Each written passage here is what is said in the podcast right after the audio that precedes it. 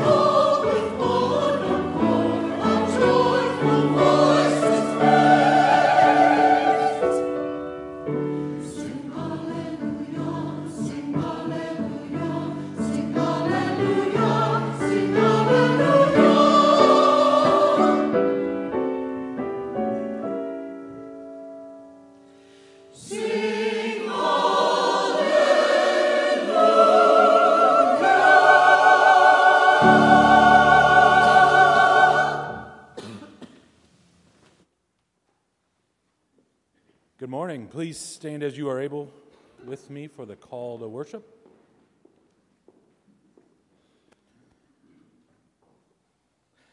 We gather to honor our covenant with God. We gather to worship the God who has covenanted with us.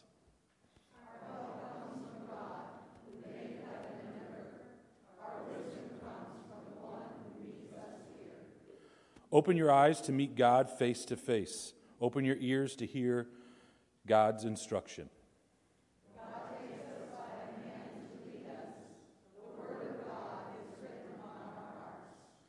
Come to taste God's word, which is sweeter than honey. Come to touch the reality of God's presence. God us and protects us. We will walk with new understanding of truth. Please remain standing for the opening hymn Love Divine, All Loves Excelling.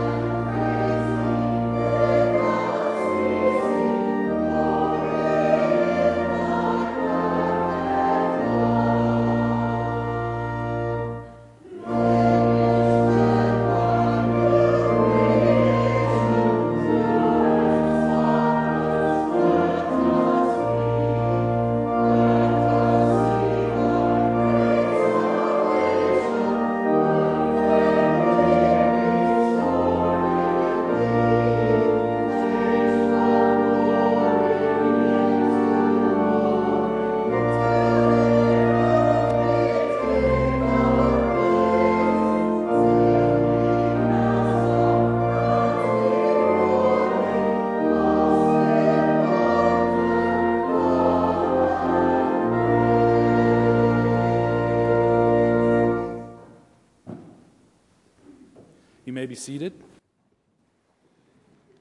Please join with me in the opening prayer. Sow your seeds in our midst, O God, for we are prepared to receive what you offer. We want to know you and to bear fruit for your reign among us. We want to meditate on your law and keep your commandments. Draw us into the new covenant you have fashioned for us in Jesus Christ so that we may fulfill our ministry. Amen. Can children and young ones come up and see me?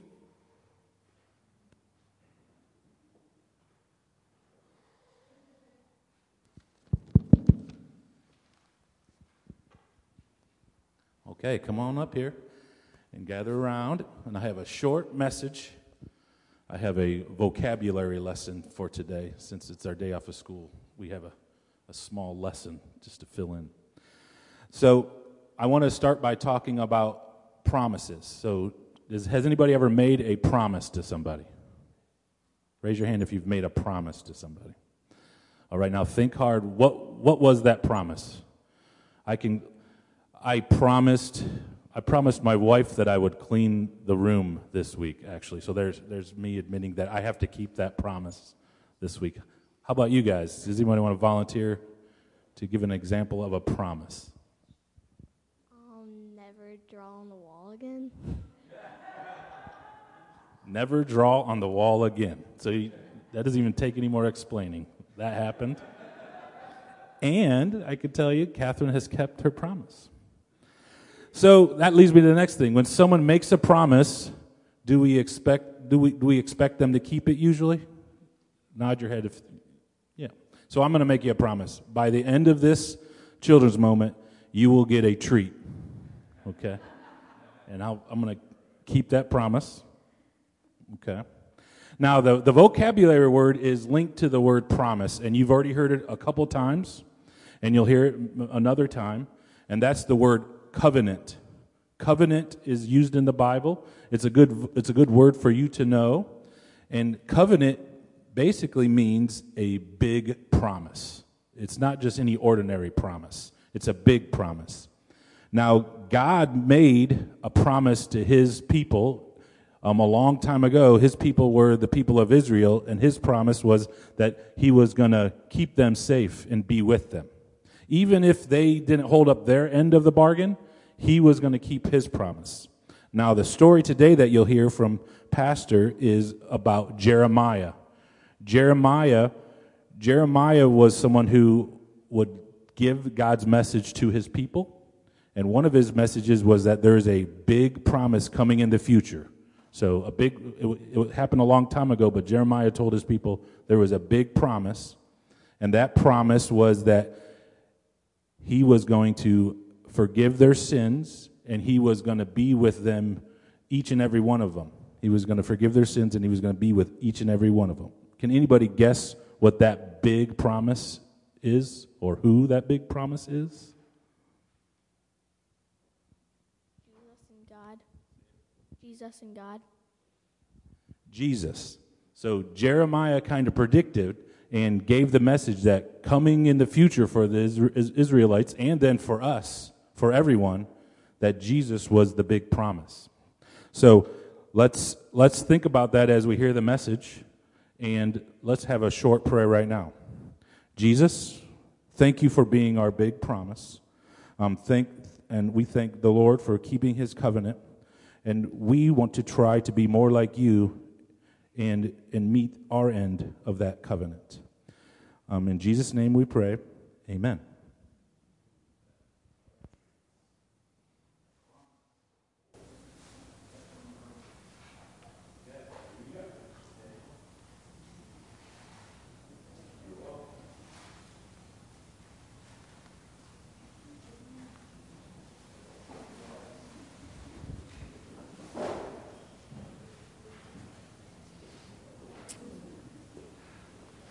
We're going to turn now to our prayer hymn, which, as I mentioned earlier, is number 382 in the hymnals. You can remain seated as we sing this. Number 382 Have thine own way, Lord. Let us sing together.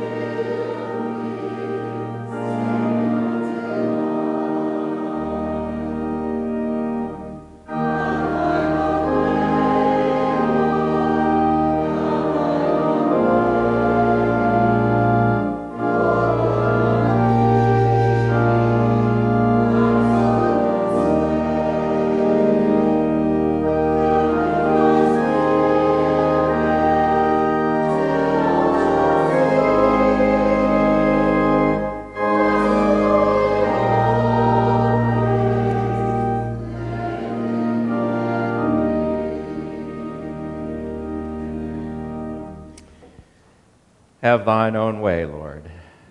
That is our prayer this day. That is our prayer every day. We pray to you all the time, Lord, that you would have your own way in our lives. And yet, how difficult it is, Lord, for us to give up that control and to surrender to your spirit, to your providence, to surrender to your will. Lord, ours keeps on creeping up and getting in the way. So many times we try to do it ourselves to make our own way. And we know, Lord, that whenever we do that, we cannot fulfill your will for us. So help us once again to surrender ourselves, to give ourselves over entirely to you. For you are a good and gracious God. You have made us, you have known us, you have loved us, and you have laid out a righteous path for us. Give us the faith simply to surrender and take the steps into which you lead us. We pray this for each one of us individually, and we pray this for our church as a whole as we continue to strive to be faithful to you as we try to fulfill your ministry for us to this community. Help us to be your agents of love and mercy to a hurting world. Lord, we pray for those who are broken and suffering right now. We pray for your peace to be upon them. We pray for your grace to bring healing bring comfort, bring help and resources to those in need, and remind us of ways in which we can be an answer to that prayer for others. Lord, we pray these things in the name of your Son, whom you sent to be our Savior and our Lord, as we offer to you now the prayer that he teaches us to pray together. Our Father, who art in heaven, hallowed be thy name. Thy kingdom come, thy will be done, on earth as it is in heaven. Give us this day our daily bread, and forgive us our sins, as we forgive those who sin against us. And lead us not into temptation, but deliver us from evil. For thine is the kingdom, and the power, and the glory forever. Amen. We continue to worship through the giving of our tithes and offerings as the ushers come to wait upon us.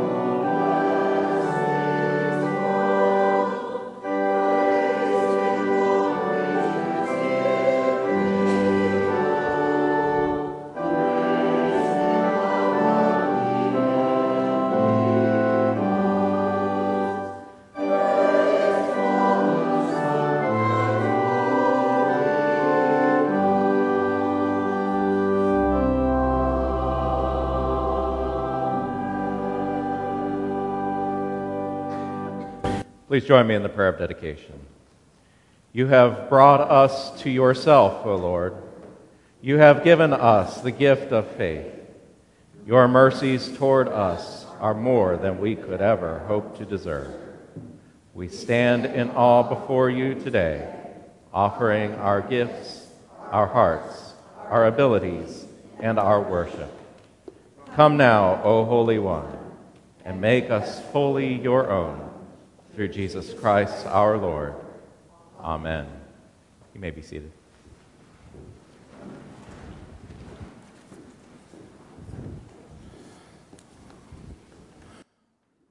Our scripture lesson comes from Jeremiah chapter 31, verses 27 through 34.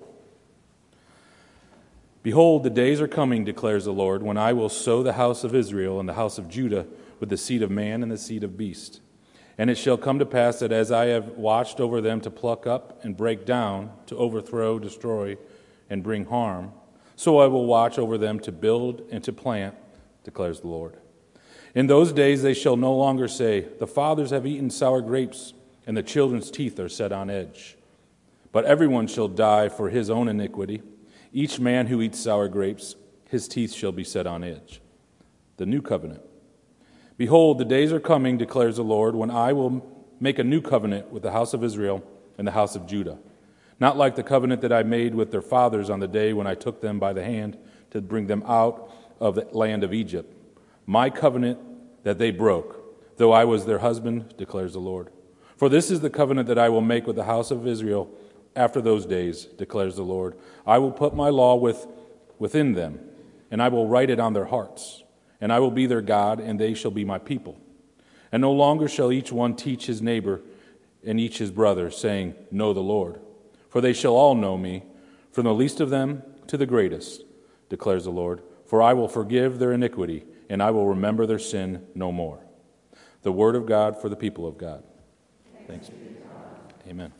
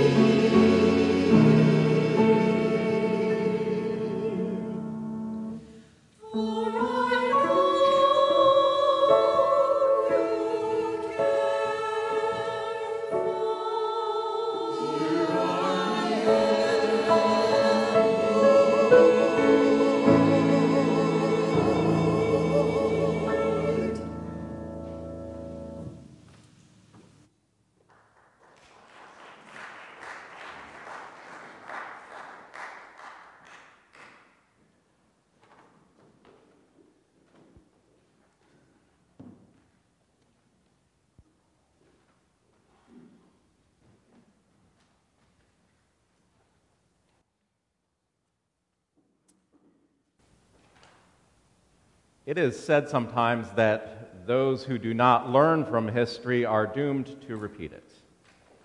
I'm sure that there is some truth in that. It could be, though, that the problem runs deeper than that.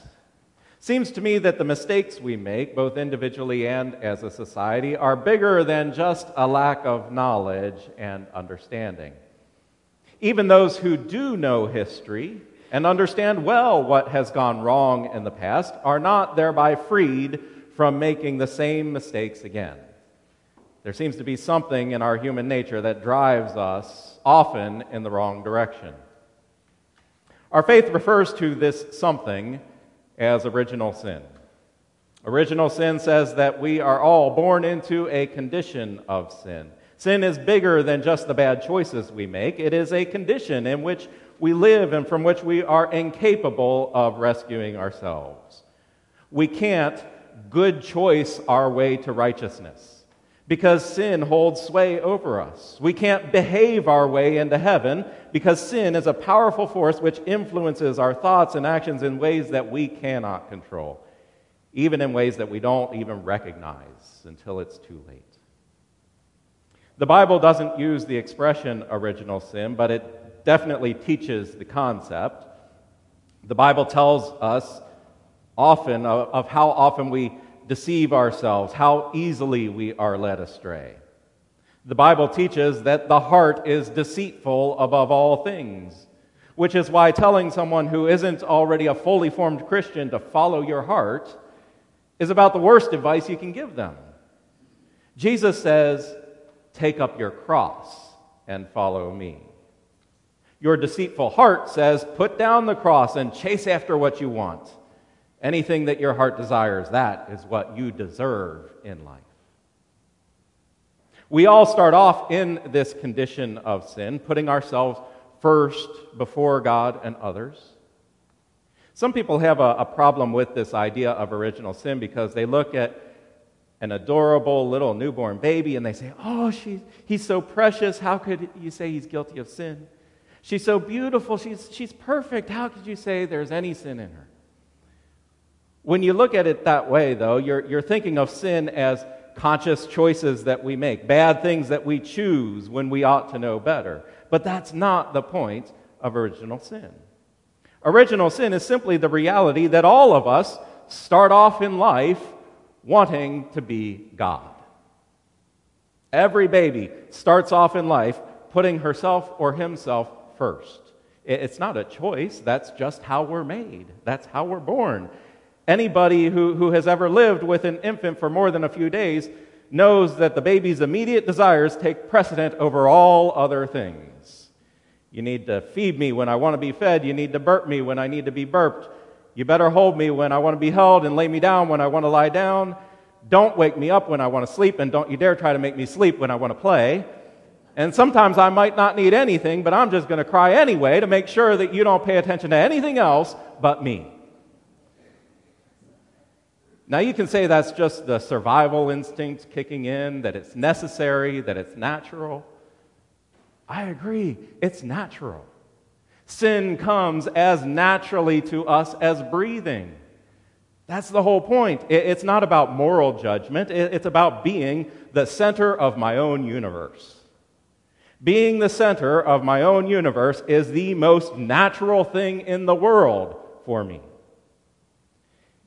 And yet, God wants God to be the center of my universe.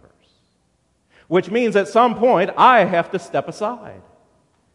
In fact, I have to do more than just step aside. I actually have to die to myself so that I can live in God. That is the radical transformation that takes place in the heart of a Christian. That is the new life, the, the new birth that comes about when we cease to be the center of our own world and allow Christ to take his rightful place on the throne. Apart from this, we are still living in our natural state, still dwelling in our sin, even if we are faithful, well meaning people. That is the history that the Old Testament shows us over and over again. That is the history that we are doomed to repeat as long as we are in that state of sin, even if we know the history, even if we have learned the lessons of the past. Sin still draws us back in. I want to read for you a passage from the last chapter of Joshua. This is after God has delivered the people of the covenant into the promised land, and they are ready to settle down to their inheritance. Now, therefore, fear the Lord and serve him in sincerity and in faithfulness. Put away the gods that your fathers served beyond the river and in Egypt, and serve the Lord. And if it is evil in your eyes to serve the Lord, choose this day whom you will serve, whether the gods your fathers served in the region beyond the river or the gods of the Amorites in whose land you dwell. But as for me and my house, we will serve the Lord. Then the people answered, Far be it from us that we should forsake the Lord to serve other gods. For it is the Lord our God who brought us and our fathers up from the land of Egypt, out of the house of slavery, and who did those great signs in our sight and preserved us in all the, the way that we went and among all the peoples through whom we passed. And the Lord drove out before us all the peoples, the Amorites who lived in the land. Therefore, we also will serve the Lord, for he is our God. But Joshua said to the people, you are not able to serve the Lord, for he is a holy God. He is a jealous God. He will not forgive your transgressions or your sins. If you forsake the Lord and serve foreign gods, then he will turn and do harm and consume you after having done you good. And the people said to Joshua, No, but we will serve the Lord. Then Joshua said to the people, You are witnesses against yourselves that you have chosen the Lord to serve him. And they said, We are witnesses. He said, Then put away the foreign gods that are among you, and incline your heart to the Lord, the God of Israel. And the people said to Joshua, The Lord our God will, we will serve, and his voice we will obey. So Joshua made a covenant with the people that day and put in place statutes and rules for them at Shechem. And Joshua wrote these words in the book of the law of God. And he took a large stone and set it up there under the terebinth that was by the sanctuary of the Lord. And Joshua said to all the people, Behold, this stone shall be a witness against us, for it has heard all the words of the Lord that he spoke to us. Therefore it shall be a witness against you, lest you deal falsely with your God. There are four things in that passage that help set our context for today. First, it refers to a covenant between God and God's people. God had established a covenant with Abraham centuries ago. And now, all this time later, as God had demonstrated his faithfulness to that covenant in a direct and a powerful way, this new generation was being invited to take up their part in that covenant. It wasn't enough for them simply to be descendants of Abraham. They had to commit to living into that covenant, living into their end of the bargain, being fully devoted to God. Secondly, this faithfulness on their part required that they turn away from the mistakes and failures of previous generations. Put away the gods that your fathers served, Joshua told them. For generations, God's people had neglected their end of the covenant. They had failed to be faithful to God alone. They had worshiped the gods of Egypt and the gods of other lands. This new generation was now being told, you can't get away with that anymore. Pay attention to history, learn from the mistakes of the past. Thirdly, when presented with this challenge, the people said, Yes, this is what we'll do. We will set aside all other gods. We will be faithful to the Lord alone. And they really meant it. This isn't a case of them saying what they thought Joshua wanted to hear. They really intended to put God first, to worship only Him, to, to put all of their sin behind them, to move on in righteousness. They, they had witnessed the mistakes of their parents, they had witnessed the power of God, they had learned from their history, and they were now ready to be God's people. And finally, Joshua warned them that they were calling down a curse upon themselves if they failed to remain true to this commitment they were making. Again, they said, Yes, we understand. We know what we're saying. We know the expectations. We understand the consequences. We've got this. They didn't got this. You know that it wasn't long at all until they were mixing their beliefs and their worship with the beliefs and worship that was already in the land before they got there. They still worshiped the Lord, but, but they didn't worship only the Lord. They, they tried to hedge their bets, to play all sides. It doesn't work that way. That's not the faithfulness that God demands. But it is the kind of lifestyle that is inevitable for someone who is still mired in sin. That first covenant gave them the Word of God, but it didn't yet give them the power of the Holy Spirit.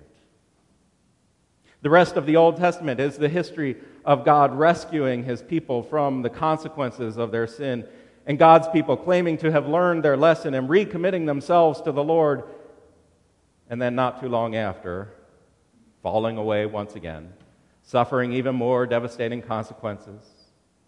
Eventually, God rescues them again, and the cycle repeats all over.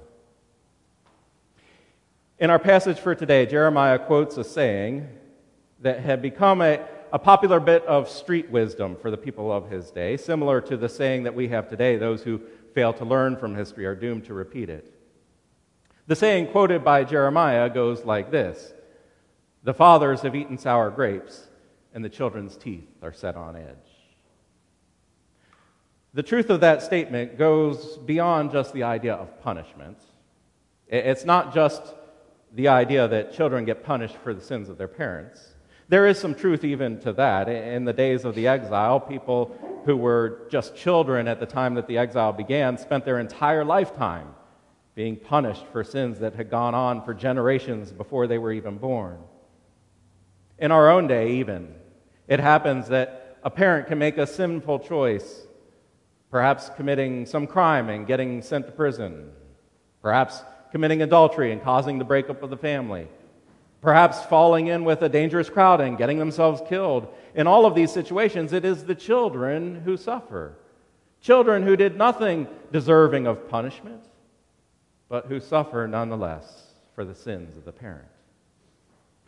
But the truth of the statement goes even farther than that. It is often true that children have a tendency to grow up and repeat the sins of their parents. Not in all cases, thank God, but all too often we fall into a cycle of sin. Those who are raised in abusive homes have a much higher likelihood of committing domestic violence themselves. Those who grow up around drugs have a much higher likelihood of becoming addicts. Those whose parents abuse the system grow up learning that that's the way to get by. The fathers have eaten sour grapes, and the children's teeth are set on edge not just in terms of punishment for one particular sinful act, but because of a pattern that is set and the sin that takes hold from one generation to the next, and on and on it goes. This has been true ever since the fall of humankind. The Hebrew people knew where their forefathers and foremothers had gone wrong in the past. And yet somehow they manage to fall into the very same sins again and again and again, one generation after another. That's why it's called original sin, because it's too ingrained in us for us to fight our way free. We're born into it, it's part of who we are. But before I depress you too much with that, if I haven't already, here's the interesting thing that Jeremiah has to say about that proverb. Jeremiah does not quote that proverb and say, This is the way it is and the way it always must be. Actually, Jeremiah says the opposite of that. Jeremiah says, In those days, they shall no longer say, The fathers have eaten sour grapes, and the children's teeth are set on edge. Jeremiah is prophesying a day in which this foothold of sin will be washed away, when, when this cycle of apostasy will be brought to an end. Jeremiah is saying there will come a time when this curse will be broken, when God's people will no longer be bound by the grasp and the power of sin. Listen to how he describes that day. Behold, the days are coming, declares the Lord when I will make a new covenant with the house of Israel and the house of Judah, not like the covenant that I made with their fathers on the day when I took them by the hand to bring them out of the land of Egypt, my covenant that they broke, though I was their husband. But this is the covenant that I will make I will put my law within them, and I will write it on their hearts. And I will be their God, and they shall be my people. They shall all know me, from the least of them to the greatest, declares the Lord this new covenant that Jeremiah prophesied is the covenant that was inaugurated into the world through the blood of Jesus Christ. Jesus himself, when he was instituting the Lord's Supper, said, This is my blood of the new covenant. The part of the Bible that describes Jesus in the Christian faith, the New Testament. New Testament is another way of saying new covenant. In other words, all that Jeremiah prophesied about the new covenant is fulfilled in Jesus. We don't often acknowledge the full implication of what that means. Consider from Jeremiah 31 the first thing that God declares about this new covenant. It will not be like the first covenant, which God's people broke over and over again because well, although they knew what God required of them, still they were mired in sin. No, the new covenant will break that curse. It, it will end that cycle of failure. It will terminate that history of sin. We sell the new covenant terribly short when we act as if Christians are just as hopelessly mired in sin as everybody else. That is not at all what the Bible says. I will put my law within them is what God says. I will write it on their hearts, is what God promises. All the way back to the time of Moses, when God first delivered the law to his people, he held out this promise that one day he would empower them to live into this relationship to which he was calling them. Deuteronomy 30, verse 6 says, And the Lord God will circumcise your heart and the heart of your offspring, so that you will love the Lord your God with all your heart and with all your soul that you may live. He, he doesn't say, so that you may want to love the Lord your God with all your heart and all your soul, but still not be able to. He also doesn't say, so that you can, if you try really, really hard. This doesn't have anything to do with you trying. It's not about your strength or your willpower or your resolve. It has nothing to do with your merit whatsoever. It is all about God. By God's own grace, bringing it to pass.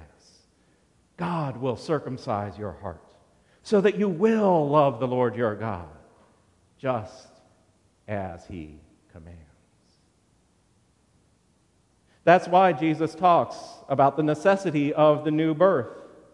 That's why he says that for those who are in him, they are a new creation. Because in Jesus, we are given a fresh start. In, Jesus, that cycle of failure is ended. In Jesus, that curse of sin is broken. Jesus reverses the curse of original sin brought about by Adam, so that in the new birth, we are given a truly new life. This is what was prophesied again and again in the Old Testament. Ezekiel 11, 19 to 20. And I will give them one heart, and a new spirit I will put within them. I will remove the heart of stone from their flesh and give them a heart of flesh, that they may walk in my statutes and keep my rules and obey them. And they shall be my people, and I will be their God. Again, Ezekiel 36, 26 to 27 and I will give you a new heart. And a new spirit I will put within you. And I will remove the heart of stone from your flesh and give you a heart of flesh. And I will put my spirit within you and cause you to walk in my statutes and be careful to obey my rules. God makes this promise throughout the Old Testament that He will make it come to pass that He will remove our deadened, hardened hearts that drive us to sin, that He will give us a spiritual heart transplant. He will place a new spirit within us, the Holy Spirit, And that new spirit, that Holy Spirit, will drive us to God and God's ways, just as surely as that old hardened heart drove us away. You see, when Jeremiah said that the heart is deceitful above all things, he was talking about our natural desires, our, our fallen and sin filled desires that take over and, and drive us to make the same mistakes and fall into the same sins over and over again, no matter how hard we try to get it right, no matter how much we want to do better. And we cannot escape that curse by our free will or our power. But praise God, He promises to deliver us from that curse by His choice and by His power. He promises to remove that sin filled heart and replace it with His Holy Spirit. That means that for those who are in Christ, we are given a truly fresh start, a new beginning. We are no longer trapped by the bad examples that have gone before us and the ones that still surround us. We may have been born into a world of bad examples, but that is no excuse for those who have died to self and been born in Christ. We have been given the perfect example in Jesus. And more than the perfect example, we have been given the same Holy Spirit by which we might live in union with Him. We may have been born into original sin, under the power and grasp of sin, but even that is no excuse. Jesus has washed away our sin, not just the guilt and the punishment brought on by sin, but even its very power if we will but surrender ourselves to Him. And again, this is not about me being able to avoid sinning and making good choices because I'm so righteous. I have no righteousness of my own, only what comes to me from the righteousness of Jesus Christ. As the Apostle Paul said, it is no longer I who live, but Christ who lives in me. What did God say in Ezekiel 36? I will put my spirit in you and cause you to walk in my statutes and be careful to obey my rules. I will cause you to live righteously. God will do it in you. It's not your willpower, it's not your righteousness. You will fail every time of that, but not God. Not God. God will never fail and He is the one to do it. Your part is simply to surrender yourself to His Spirit. Get yourself out of the way. What did God say in Deuteronomy 30? The Lord your God will circumcise your heart and the heart of your offspring, so that you will love the Lord your God with all your heart and with all your soul. Not because you're better at loving God than anyone else, not because you've learned the lessons that every generation before you failed to learn, but because God will do it in you and for you. God will soften your heart and fill it with His perfect love. In Jesus Christ, God will wash away all of your sin and replace it with the righteousness of Christ. What did God say in Jeremiah 31? Behold, the day is coming when I will make a new covenant with the house of Israel and the house of Jacob. I will put my law within them, and I will write it on their hearts. And no longer shall each one teach his neighbor and each his brother, saying, Know the Lord, for they shall all know me, from the least of them to the greatest, declares the Lord. Now, I don't know if you consider yourself the least or the greatest or somewhere in between, but no matter where you think you are, you are in there somewhere from the least of them to the greatest. You are in that promise. God is speaking to you. As I was looking up quotes about learning from history and repeating history, I came across one that I found particularly interesting and revealing. It comes from Machiavelli, of all people. He said, Whoever wishes to foresee the future must consult the past. For human events ever resemble those of preceding times, that arises from the fact that they are produced by men who ever have been and ever shall be animated by the same passions, and thus they necessarily have the same results. What he's saying is that history is bound to repeat itself because it always gets played out by people who are driven by the same desires that they have always been driven by and always will be. For the most part, that's true. Most of the Old Testament seems to bear that out that God's people, even though they wanted to do better and to live more faithfully than previous generations, still they were driven by the same passions. Still they were under that same curse of sin, and therefore they repeated the sins of their fathers and mothers. But here's the one reason that quote is not entirely truthful. The one place where it is, in fact, nullified by the new covenant, by Jesus Christ the words, and ever shall be. The idea that people will always, no matter what, without exception, that they will always be animated by the same passions, bound by the same sinful curse. No, proclaims the gospel of Jesus Christ. No, proclaims the witness of Scripture. No, proclaims the promise of God. I will put a new and a right spirit within them. I will remove their heart of stone and replace it with a heart of flesh. I will put my law within them and write it on their hearts. I will be their God, and they shall be my people. You will love the Lord your God with all your heart and with all your soul. I will cause you to walk in my statutes. That, that is the passion which animates those who have been born anew in Christ. That is the promise given to all who will die to self so that they might live in Christ. From the least of them to the greatest, declares the Lord. Do not, do not sell your Savior.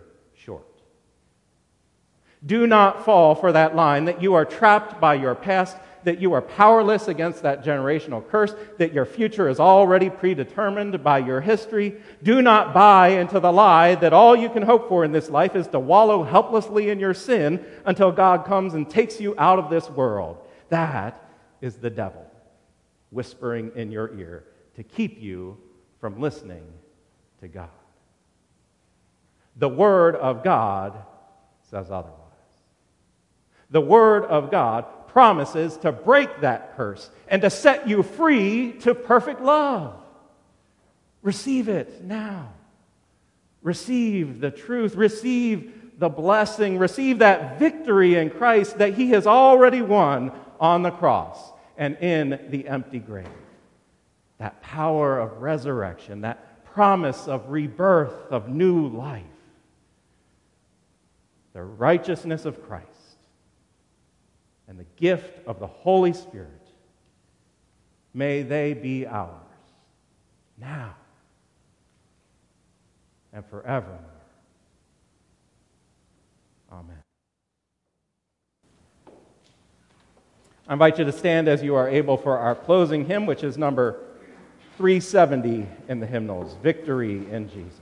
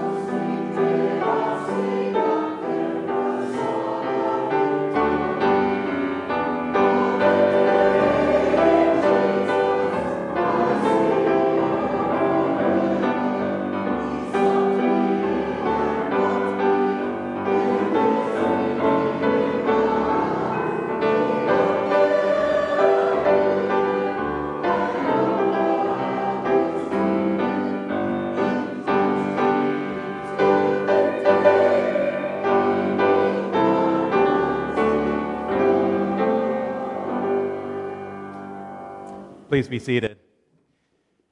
And know that we are people of the new covenant. He has placed a new and right spirit within us. So go from this place now, living in His glory and by His power. In the name of God the Father, Son, and Holy Spirit. Amen.